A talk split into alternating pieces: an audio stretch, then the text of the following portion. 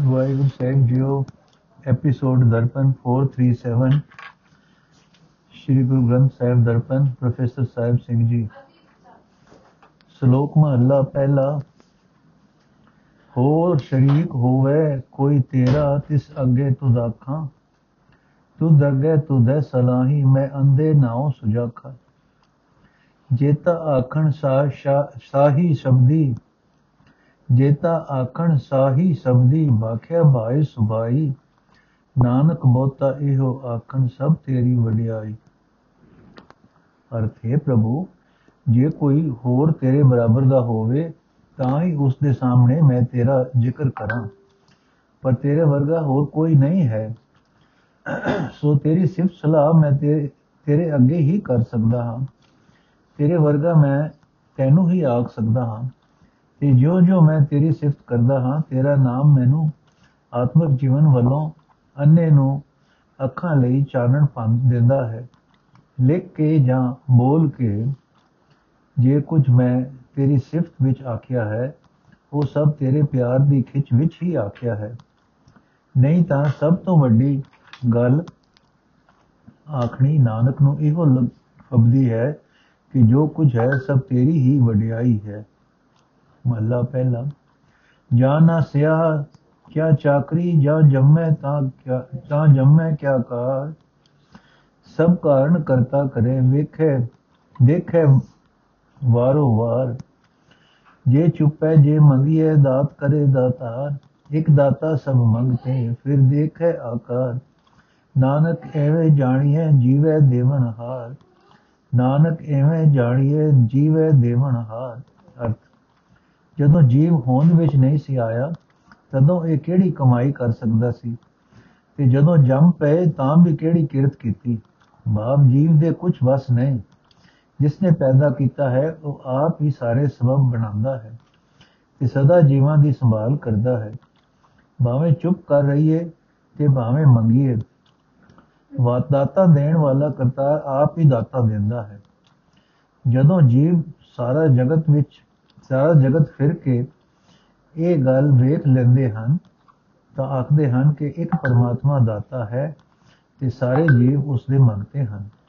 ਇਹ ਨਾਨਕ, ਇਸ ਤਰ੍ਹਾਂ ਸਮਝ ਪੈਂਦੀ ਹੈ ਕਿ ਦਾਤਾ ਦੇਣ ਵਾਲਾ ਪ੍ਰਭੂ ਸਦਾ ਹੀ ਜਿਉਂਦਾ ਰਹਿੰਦਾ ਹੈ।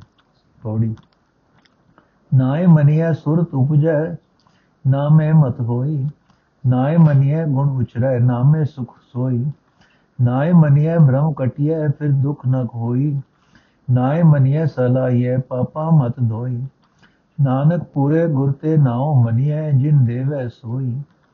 ਨਾਨਕ ਪੂਰੇ ਗੁਰ ਤੇ ਨਾਉ ਮਨੀਐ, ਜਿਨ ਦੇਵੈ ਸੋਈ। ਅਰਥ ਜੇ ਮਨ ਨਾਮ ਵਿੱਚ ਗਿਜ ਜਾਏ, ਤਾਂ ਅੰਦਰ ਨਾਮ ਦੀ ਲਿਵ ਪੈਦਾ ਹੁੰਦੀ ਹੋਈ ਰਹਿੰਦੀ ਹੈ। ਤੇ ਨਾਮ ਵਿੱਚ ਹੀ ਮਤ ਪ੍ਰਵਿਰਤ ਹੁੰਦੀ ਹੈ। ਮਨੁੱਖ ਪ੍ਰਭੂ ਦੇ ਗੁਣ ਆਖਣ ਲੱਗ ਪੈਂਦਾ ਹੈ ਤੇ ਨਾਮ ਵਿੱਚ ਹੀ ਸੁਖ ਆਨੰਦ ਨਾਲ ਟਿਕਦਾ ਹੈ। ਭਟਕਣਾ ਭਟਕਣਾ ਕੱਟੀ ਜਾਂਦੀ ਹੈ ਤੇ ਫਿਰ ਕੋਈ ਦੁੱਖ ਨਹੀਂ ਵਿਆਪਦਾ। ਪ੍ਰਭੂ ਦੇ ਸਿਫਤ ਸਲਾਹ ਕਰਨ ਲਈ, ਕਰਨ ਲੱਗ ਪੈਂਦੀ ਪਈਦੀ ਹੈ। ਪ੍ਰਭੂ ਦੀ ਸਿਫਤ ਸਲਾਹ ਕਰਨ ਲੱਗ ਪੈਂਦੀ ਹੈ ਤੇ ਪਾਪਾਂ ਵਾਲੀ ਮਤ ਡੁੱਬ ਜਾਂਦੀ ਹੈ। ਇਹ ਨਾਨਕ, ਪੂਰੇ ਸਤਗੁਰ ਤੋਂ ਇਹ ਨਿਸ਼ਚਾ ਆਉਂਦਾ ਹੈ ਕਿ ਨਾਮ ਸਿਮਰਨ ਜੀਵਨ ਦਾ ਸਹੀ ਰਸਤਾ ਹੈ। ਇਹ ਦਾਤ ਉਹਨਾਂ ਨੂੰ ਮਿਲਦੀ ਹੈ ਜਿਨ੍ਹਾਂ ਨੂੰ ਉਹ ਉਹ ਪ੍ਰਭੂ ਆਪ ਦਿੰਦਾ ਹੈ। ਸ਼ਲੋਕ ਮਹਲਾ ਪਹਿਲਾ। ਸ਼ਾਸਤਰ ਵੇਦ, ਪੁਰਾਣ ਪੜੰਤਾ ਪੁਕਾਰੰਤਾ, ਅਜਾਣੰਤਾ। ਜਾਂ ਬੂਝੇ ਤਾਂ ਸੂਝੈ ਸੋਈ, ਨਾਨਕ ਆਖੇ ਕੂਕ ਨਾ ਹੋਈ। ਅਰਥ ਜਦ ਤੱਕ ਮਨੁੱਖ ਸ਼ਾਸਤਰਾਂ, ਵੇਦ, ਪੁਰਾਣ ਆਦਿਕ ਧਰਮ ਪੁਸਤਕਾਂ ਨੂੰ ਨਿਰਾ ਪੜਦਾ ਰਹਿੰਦਾ ਹੈ, ਉਤਨਾ ਚਿਰ ਉੱਚੀ ਉੱਚੀ ਬੋਲਦਾ ਹੈ, ਹੋਰਨਾਂ ਨੂੰ ਸੁਣਾਉਂਦਾ ਹੈ, ਪਰ ਆਪ ਸਮਝਦਾ ਕੁਝ ਨਹੀਂ। ਜਦੋਂ ਧਰਮ ਪੁਸਤਕਾਂ ਦੇ ਉਪਦੇਸ਼ ਦਾ ਭੇਦ ਪਾ ਲੈਂਦਾ ਹੈ, ਤਦੋਂ ਇਸ ਨੂੰ ਹਰ ਥਾਂ ਪ੍ਰਭੂ ਹੀ ਦਿਸਦਾ ਹੈ ਕਿ ਨਾਨਕ ਆਖਦਾ ਹੈ, ਇਸ ਦੀਆਂ ਟਾਰਾਂ ਮੁੱਕ ਜਾਂਦੀਆਂ ਹਨ। ਮਹਲਾ ਪਹਿਲਾ, ਜਾ ਹੋ ਤੇਰਾ ਤਾਂ ਸਭ ਕੁਝ ਮੇਰਾ ਹੋ ਨਾਹੀ ਤੂੰ ਹੋਵੇਂ, ਆਪੇ ਸਕਤਾ, ਆਪੇ ਸੁਰਤਾ, ਸ਼ਕਤੀ ਜਗਤ ਪਰੋਵੇ। ਆਪੇ ਬੀਜੇ, ਆਪੇ ਸਦੇ, ਰਚਨਾ ਰਚ ਰਚ ਵੇਖੈ। ਨਾਨਕ ਸੱਚਾ ਸੱਚੀ ਨਾਹੀ, ਸੱਚ ਭਵੈ ਧੁਰ ਲੇਖ। ਹੈ ਅਰਥ, ਜਦੋਂ ਮੈਂ ਤੇਰਾ ਬਣ ਜਾਂਦਾ ਹਾਂ, ਤਾਂ ਤਦੋਂ ਜਗਤ ਵਿੱਚ ਸਭ ਕੁਝ ਮੈਨੂੰ ਆਪਣਾ ਜਾਪਦਾ ਹੈ, ਕਿਉਂਕਿ ਉਸ ਵੇਲੇ ਮੇਰੀ ਆਪਣਤ ਨਹੀਂ ਹੁੰਦੀ। ਤੂੰ ਹੀ ਮੈਨੂੰ ਦਿਸਦਾ ਹੈ। ਤੂੰ ਆਪ ਹੀ ਹੋਰ ਦਾ, ਤੂੰ ਆਪ ਹੀ ਜ਼ੇਰ ਦਾ ਮਾਲਿਕ।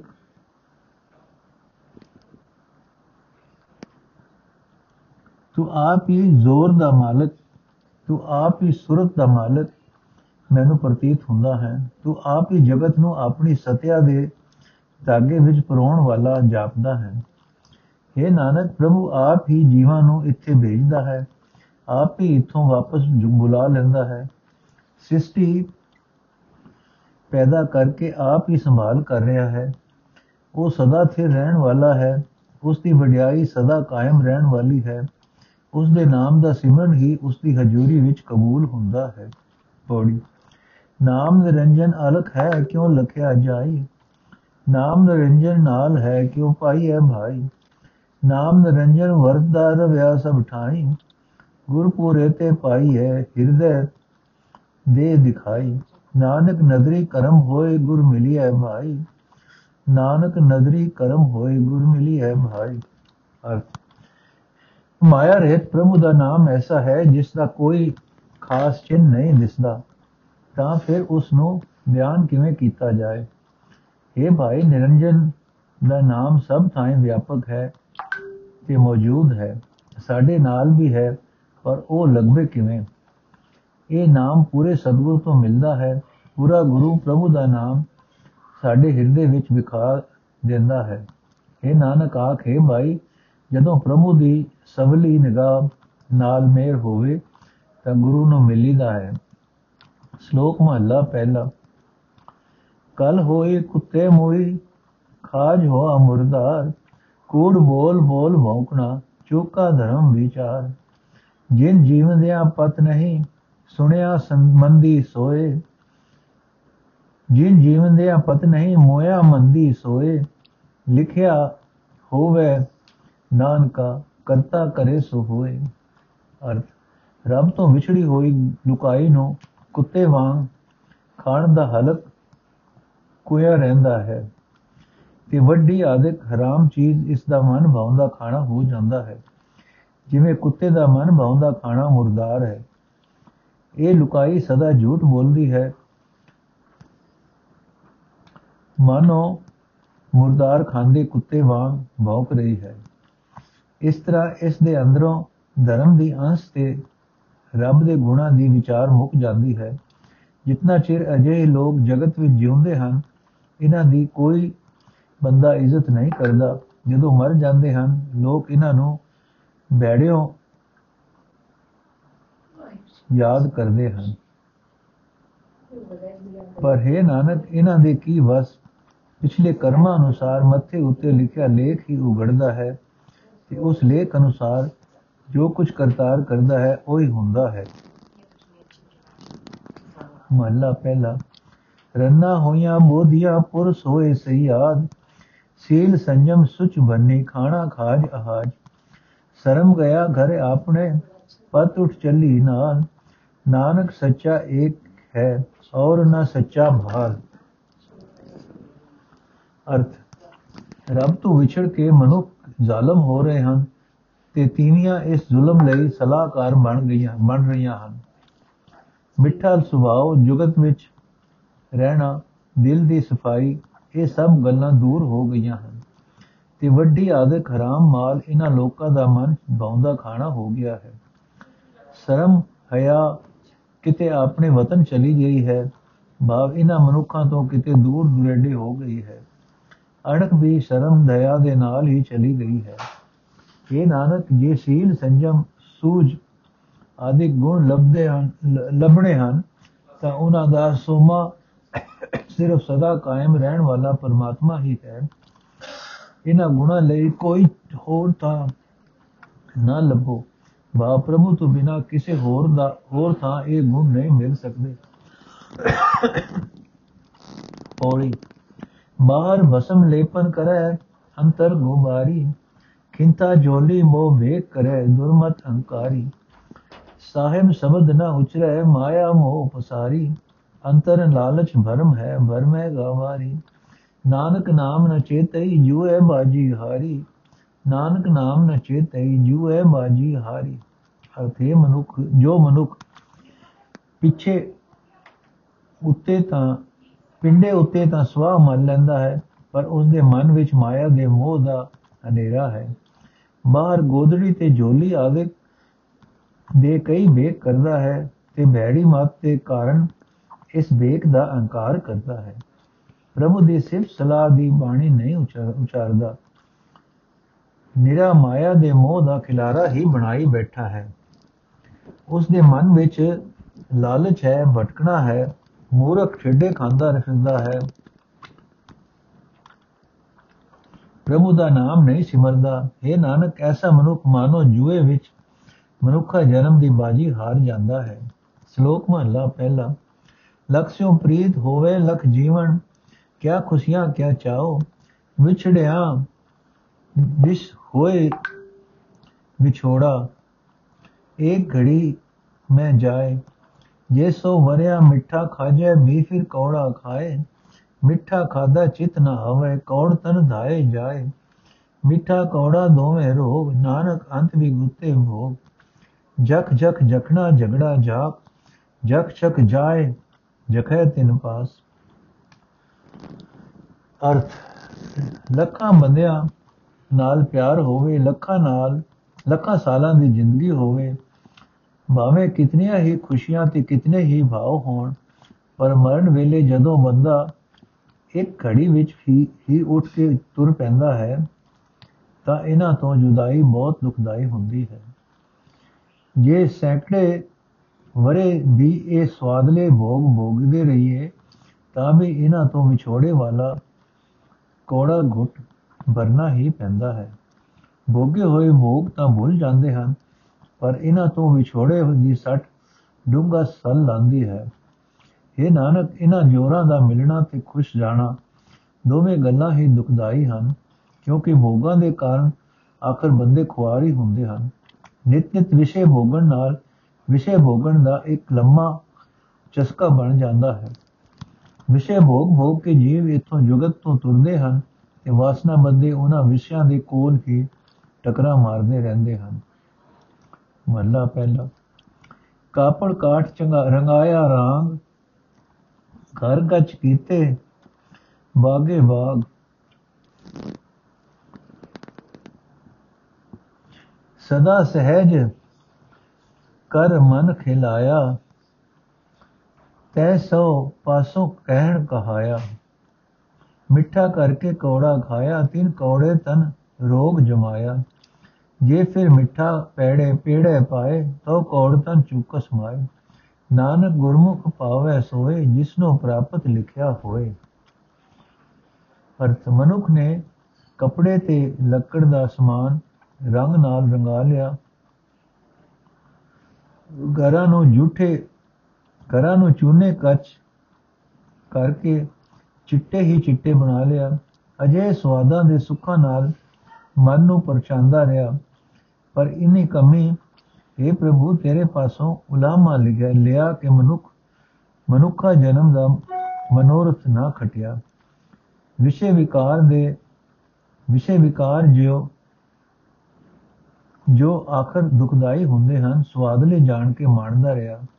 ਉਸ ਵਿਸ਼ੇ ਭੋਗ ਨੇ ਸਰੀਰ ਵਿੱਚ ਰੋਗ ਪੈਦਾ ਕਰ ਦਿੱਤਾ। हे ਮਾਂ, ਜੇ ਪ੍ਰਭੂ ਦਾ ਨਾਮ ਰੂਪ ਸਵਾਦਲਾ ਭੋਜਨ ਮੁੜ ਮਿਲ ਜਾਏ, ਤਾਂ ਵਿਸ਼ੇ ਭੋਗਾਂ ਦੇ ਪੈਦਾ ਹੁੰਦਿਆਂ ਹੋਇਆਂ ਦੁੱਖ ਦੂਰ ਹੋ ਜਾਂਦਾ ਹੈ। ਪਰ हे ਨਾਨਕ, ਇਹ ਮਿੱਠਾ ਨਾਮ ਉਸੇ ਗੁਰਮੁਖ ਨੂੰ ਮਿਲਦਾ ਹੈ, ਜਿਸ ਦੇ ਭਾਗਾਂ ਵਿੱਚ ਇਸ ਦੀ ਪ੍ਰਾਪਤੀ ਲਿਖੀ ਹੋਵੇ। ਪੌੜੀ ਜਿਨਕੇ ਹਿਰਦੇ ਮਹਿਲ ਕਪਟ ਹੈ ਬਾਹਰ ਧੋਵਾਇਆ ਕੂੜ ਕਪਟ ਕਮਾਵ ਦੇ ਗੁਰ ਪ੍ਰਗਟੀ ਆਇਆ ਅੰਦਰ ਹੋਏ ਸੋ ਨਿਕਲੇ ਨ ਛਪੈ ਛਪਾਇਆ ਕੂੜੇ ਲਾਲਚ ਲੰਬਿਆ ਲਗਿਆ ਫਿਰ ਜੂਨੀ ਜਾ ਪਾਇਆ ਨਾਨਕ ਜੋ ਬੀਜੈ ਸੋ ਖਾਵਣਾ ਕਰਤੇ ਲਿਖ ਪਾਇਆ ਨਾਨਕ ਜੋ ਬੀਜੈ ਸੋ ਖਾਵਣਾ ਕਰਤੇ ਲਿਖ ਪਾਇਆ ਅਰਥ ਜਿਨ੍ਹਾਂ ਮਨੁੱਖਾਂ ਦੇ ਹਿਰਦੇ ਵਿੱਚ ਸਫ਼ਾਈ ਨਹੀਂ ਧੋਖਾ ਹੈ ਪਰ ਸਰੀਰ ਨੂੰ ਬਾਹਰੋਂ ਧੋ ਕੇ ਰੱਖਦੇ ਹਨ। ਉਹ ਆਪਣੇ ਹਰੇ ਕਾਰ ਵਿਕਾਰ ਵਿੱਚ, ਕਾਰ ਵਿਹਾਰ ਵਿੱਚ ਝੂਠ ਤੇ ਧੋਖਾ ਹੀ ਵਰਤਦੇ ਹਨ। ਪਰ ਝੂਠ ਉਖੜ ਆਉਂਦਾ ਹੈ, ਪਰ ਝੂਠ ਉਗੜ ਆਉਂਦਾ ਹੈ, ਕਿਉਂਕਿ ਮਨ ਦੇ ਅੰਦਰ ਜੋ ਕੁਝ ਹੁੰਦਾ ਹੈ, ਉਹ ਜ਼ਾਹਰ ਹੋ ਜਾਂਦਾ ਹੈ। ਲੁਕਾਇਆ ਲੁਕ ਨਹੀਂ ਸਕਦਾ। ਝੂਠ ਲਾਲਚ ਵਿੱਚ ਲੱਗਣ ਨਾਲ ਸਿੱਟਾ ਇਹ ਨਿਕਲਦਾ ਹੈ ਕਿ ਮਨੁੱਖ ਮੋੜ ਮੋੜ ਜੂਨਾ ਵਿੱਚ ਜਾ ਪੈਂਦਾ ਹੈ। ਇਹ ਨਾਨਕ ਜੋ ਕੁਝ ਮਨੁੱਖ ਆਪਣੇ ਕਰਮਾਂ ਦਾ ਬੀ ਬੀਜਦਾ ਹੈ, ਉਹੀ ਫਲ ਖਾਂਦਾ ਹੈ। ਕਰਤਾਰ ਨੇ ਇਹ ਰਜ਼ਾ ਜੀਵਾਂ ਦੇ ਮੱਥੇ ਉੱਤੇ ਲਿਖ ਕੇ ਰੱਖ ਦਿੱਤੀ ਹੈ। ਸ਼ਲੋਕ ਮਹਲਾ ਦੂਜਾ। ਕਥਾ ਕਹਾਣੀ ਬੇਦੀ ਆਣੀ ਪਾਪ ਪੁਨ ਵਿਚਾਰ, ਦੇ ਦੇ ਲੈਣਾ ਲੈ ਲੈ ਦੇਣਾ ਨਰਕ ਸੁਰਗ ਅਵਤਾਰ। ਉਤਮ ਮਧਮ ਜਾਤੀ ਜਿਨਸੀ ਭਰਮ ਭਵੈ ਸੰਸਾਰ। ਅੰਮ੍ਰਿਤ ਬਾਣੀ ਤਤਵ ਖਾਣੀ ਗਿਆਨ, ਧਿਆਨ ਵਿੱਚ ਆਈ। ਗੁਰਮੁਖ ਆਖੀ, ਗੁਰਮੁਖ ਜਾਤੀ ਸੁਰਤੀ ਕਰਮ ਧਿਆਈ ਹੁਕਮ ਸਾਜ, ਹੁਕਮੇ ਵਿੱਚ ਰਖੈ, ਹੁਕਮੇ ਅੰਦਰ ਵੇਖੈ, ਨਾਨਕ ਅਗੋਂ ਹਉਮੈ ਟੁੱਟੈ, ਤਾ ਕੋ ਲਿਖਿਆ ਲਿਖੈ।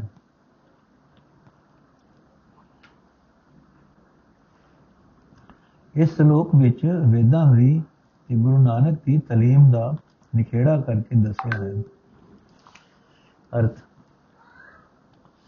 ਜੋ ਤਾਲੀਮ ਵੇਦਾਂ ਨੇ ਲਿਆਂਦੀ ਭਾਵ ਦਿੱਤੀ, ਉਸ ਵਿੱਚ ਇਹ ਵਿਚਾਰ ਹੈ ਕਿ ਪਾਪ ਹੈ ਕੀ ਹੈ ਤੇ ਪੁੰਨ ਕੀ ਹੈ। ਉਸਨੇ ਇਹ ਦੱਸਿਆ ਹੈ ਕਿ ਹੱਥੋਂ ਦੇ ਕੇ ਹੀ ਮੋੜ ਲਈਦਾ ਹੈ ਕਿ ਜੋ ਕੁਝ ਕਿਸੇ ਦੇ, ਕਿਸੇ ਤੋਂ ਲੈਂਦੇ ਹਾਂ, ਉਹ ਅਗਲੇ ਜਨਮ ਵਿੱਚ ਮੋੜੀਦਾ ਹੈ। ਆਪਣੇ ਕੀਤੇ ਕਰਮਾਂ ਅਨੁਸਾਰ ਨਰਕ ਵਿੱਚ ਜਾਂ ਸੁਰਗ ਵਿੱਚ ਆਪਣੀਦਾ ਹੈ। ਇਸ ਤਲੇ ਤਲੀਮ ਅਨੁਸਾਰ ਦੁਨੀਆ ਉੱਚੀਆਂ ਨੀਵੀਆਂ ਜਾਤਾਂ ਤੇ ਕਿਸਮਾਂ ਦੇ ਵਹਿਮਾਂ ਵਿੱਚ ਖੁਆਰ ਹੁੰਦੀ ਹੈ। ਪਰ ਜੇ ਜੋ ਬਾਣੀ ਗੁਰੂ ਨੇ ਉਚਾਰੀ ਹੈ, ਜਿਸ ਦੇ ਡੂੰਘੇ ਭੇਦ ਨੂੰ ਗੁਰੂ ਨੇ ਸਮਝਿਆ ਹੈ ਤੇ ਜਿਸ ਨੂੰ ਸੁਰਤਿਆਂ ਨੇ ਜਪਿਆ ਹੈ, ਉਹ ਬਾਣੀ ਨਾਮ ਅੰਮ੍ਰਿਤ ਨਾਲ ਭਰੀ ਹੋਈ ਹੈ ਕਿ ਪ੍ਰਭੂ ਦੇ ਗੁਣ ਬਿਆਨ ਕਰਦੀ ਹੈ। ਇਹ ਬਾਣੀ ਪ੍ਰਭੂ ਦੇ ਗੁਣਾਂ ਦੀ ਵਿਚਾਰ ਕੀਤਿਆਂ ਕਿ ਪ੍ਰਭੂ ਵਿੱਚ ਸੁਰਤ ਜੋੜਿਆਂ ਪ੍ਰਗਟ ਹੋਈ ਹੈ। ਇਹ ਬਾਣੀ ਦੱਸਦੀ ਹੈ ਕਿ ਪਰਮਾਤਮਾ ਆਪਣਾ ਹੁਕਮ ਰੂਪ ਸਤਿਆ ਸਾਜ ਕੇ ਸਭ ਜੀਵਾਂ ਨੂੰ ਆਪਣੇ ਹੁਕਮ ਵਿੱਚ ਹੀ ਰੱਖਿਆ, ਵੀ ਵਿੱਚ ਹੀ ਰੱਖਿਆ ਹੈ ਤੇ ਹੁਕਮ ਵਿੱਚ ਹੀ ਸੰਭਾਲ ਕਰਦਾ ਹੈ। ਇਹ ਨਾਨਕ, ਇਸ ਬਾਣੀ ਦੀ ਬਰਕਤ ਨਾਲ ਪਹਿਲਾ ਜੀਵ ਦੀ ਹਉਮੈ ਦੂਰ ਹੁੰਦੀ ਹੈ, ਤਾਂ ਜੀਵ ਪ੍ਰਭੂ ਦੀ ਹਜ਼ੂਰੀ ਵਿੱਚ ਪ੍ਰਗਟ ਪ੍ਰਵਾਨ ਹੁੰਦਾ ਹੈ ਮਹਲਾ ਪਹਿਲਾ ਵੇਦ ਪੁਕਾਰੇ ਪੁਨ ਪਾਪ ਸੁਰਗ ਨਰਕ ਕਾ ਬਿਓ ਜੋ ਵੀ ਜੈਸੋ ਉਗਵੇ ਖਾਂਦਾ ਜਾਣੇ ਜੀਓ ਗਿਆਨ ਸਲਾਏ ਵੱਡਾ ਕਰ ਸੱਚੋ ਸੱਚਾ ਨਾਮ ਸਚ ਬੀਜੈ ਸਚ ਉਗਵੇ ਦਰਗਹਿ ਪਾਈਐ ਥਾਉ ਵੇਦ ਵੇਦ ਵਪਾਰੀ ਗਿਆਨ ਰਾਸ ਕਰਮੀ ਪੱਲੇ ਪਾਉ ਹੋਏ, ਨਾਨਕ ਰਾਸੀ ਬਾਰਾ ਲਦ ਨਾ ਚਲਿਆ ਕੋਈ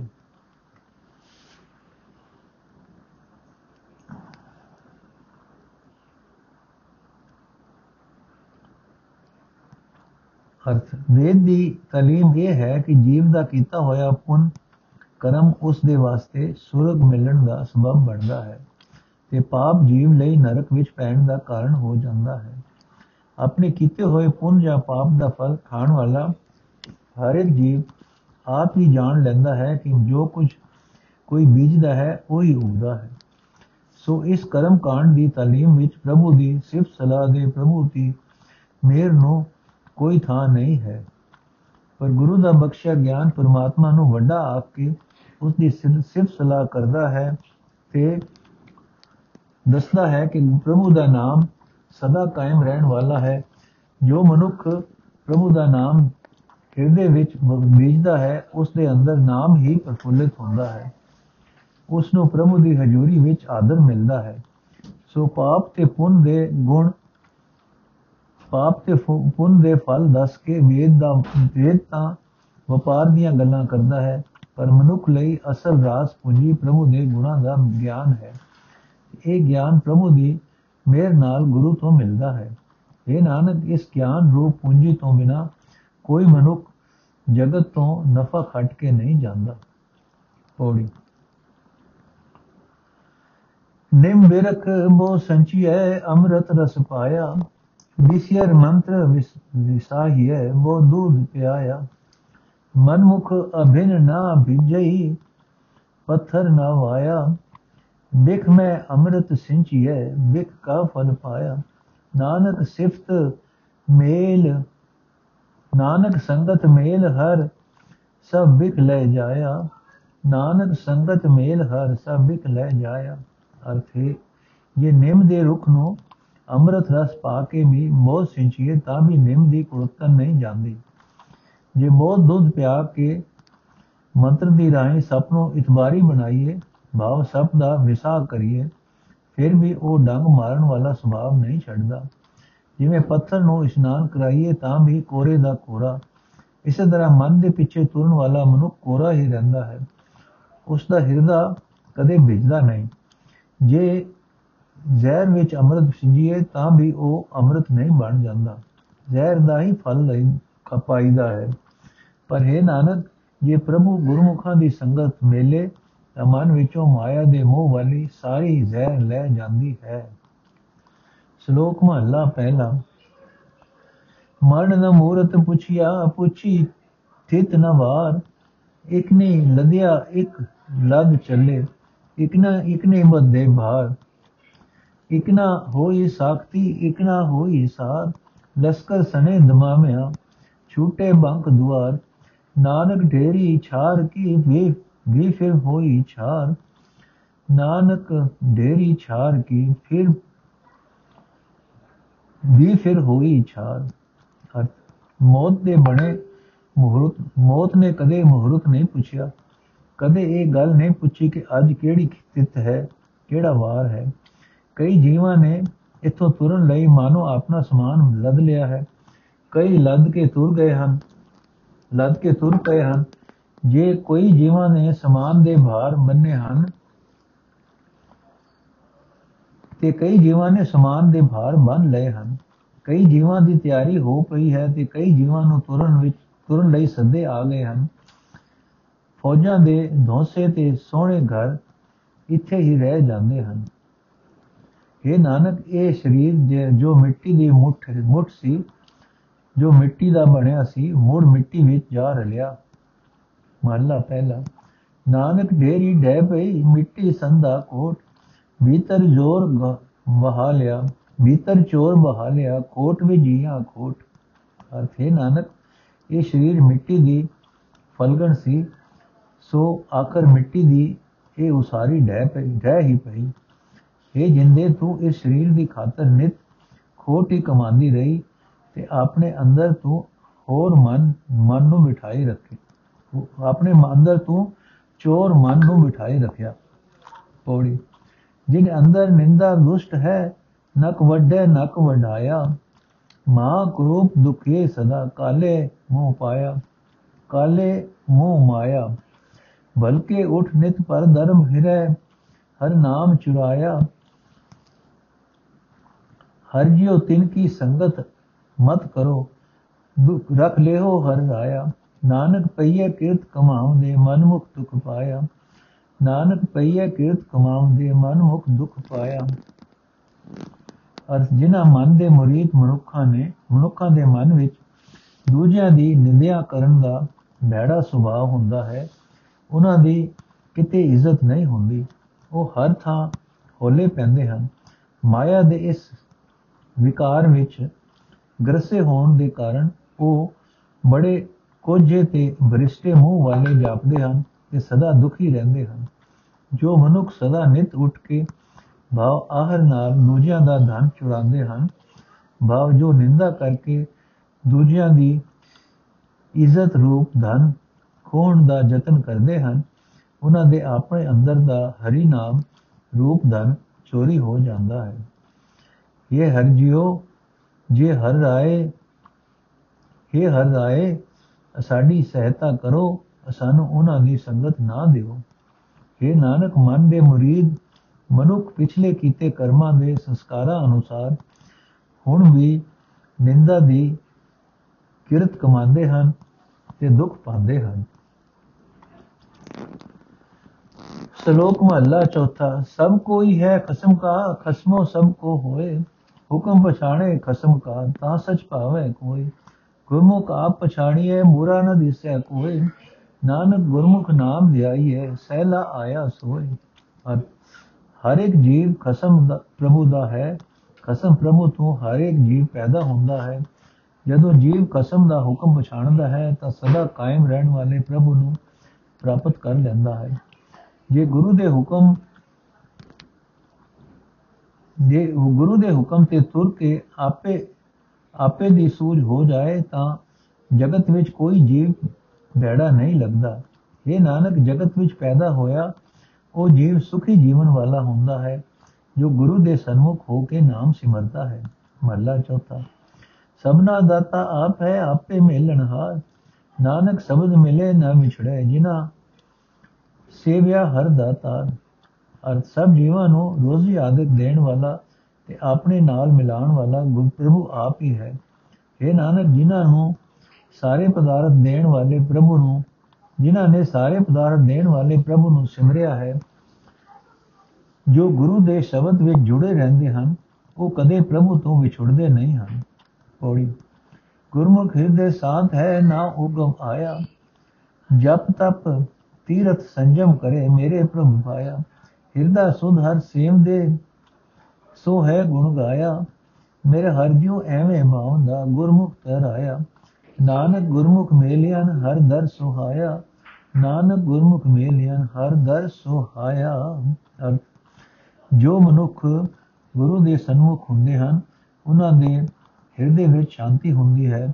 ਉਹਨਾਂ ਦੇ ਮਨ ਵਿੱਚ ਨਾਮ ਜਪਣ ਦਾ ਭਾਵ ਪੈਦਾ ਹੋਇਆ ਰਹਿੰਦਾ ਹੈ। ਗੁਰੂ ਦੇ ਸਨਮੁਖ ਰਹਿਣ ਵਾਲੇ ਮਨੁੱਖ ਮੇਰੇ ਪ੍ਰਭੂ ਨੂੰ ਪਿਆਰੇ ਲੱਗਦੇ ਹਨ। ਉਹਨਾਂ ਮਾਨੋ ਜਪ ਕਰ ਲਏ ਹਨ, ਤਪ ਸਾਧ ਲਏ ਹਨ, ਤੀਰਥ ਨਾਲ ਲਏ ਹਨ, ਤੇ ਮਨ ਨੂੰ ਵਸ ਕਰਨ ਦੇ ਸਾਧਨ ਕਰ ਲਏ ਹਨ। ਗੁਰਮੁਖਾਂ ਦਾ ਹਿਰਦਾ ਪਵਿੱਤਰ ਹੁੰਦਾ ਹੈ, ਉਹ ਪ੍ਰਭੂ ਦਾ ਸਿਮਰਨ ਕਰਦੇ ਹਨ, ਤੇ ਪ੍ਰਭੂ ਦੀ ਸਿਫਤ ਸਲਾਹ ਕਰਕੇ ਸੋਹਣੇ ਲੱਗਦੇ ਹਨ। ਪਿਆਰੇ ਪ੍ਰਭੂ ਨੂੰ ਹੀ ਇਹੀ ਗੱਲ ਚੰਗੀ ਲੱਗਦੀ ਹੈ, ਉਹ ਗੁਰਮੁਖਾਂ ਨੂੰ ਸੰਸਾਰ ਸਮੁੰਦਰ ਤੋਂ ਤਾਰ ਲੈਂਦਾ ਹੈ। ਇਹ ਨਾਨਕ, ਗੁਰੂ ਦੇ ਸਨਮੁਖ ਰਹਿਣ ਵਾਲੇ ਮਨੁੱਖਾਂ ਨੂੰ ਪ੍ਰਭੂ ਨੇ ਆਪ ਆਪਣੇ ਨਾਲ ਮੇਲ ਲਿਆ ਹੁੰਦਾ ਹੈ। ਉਸ ਪ੍ਰਭੂ ਦੇ ਦਰ ਤੇ, ਉਹ ਪ੍ਰਭੂ ਦੇ ਦਰ ਤੇ ਸੋਹਣੇ ਲੱਗਦੇ ਹਨ।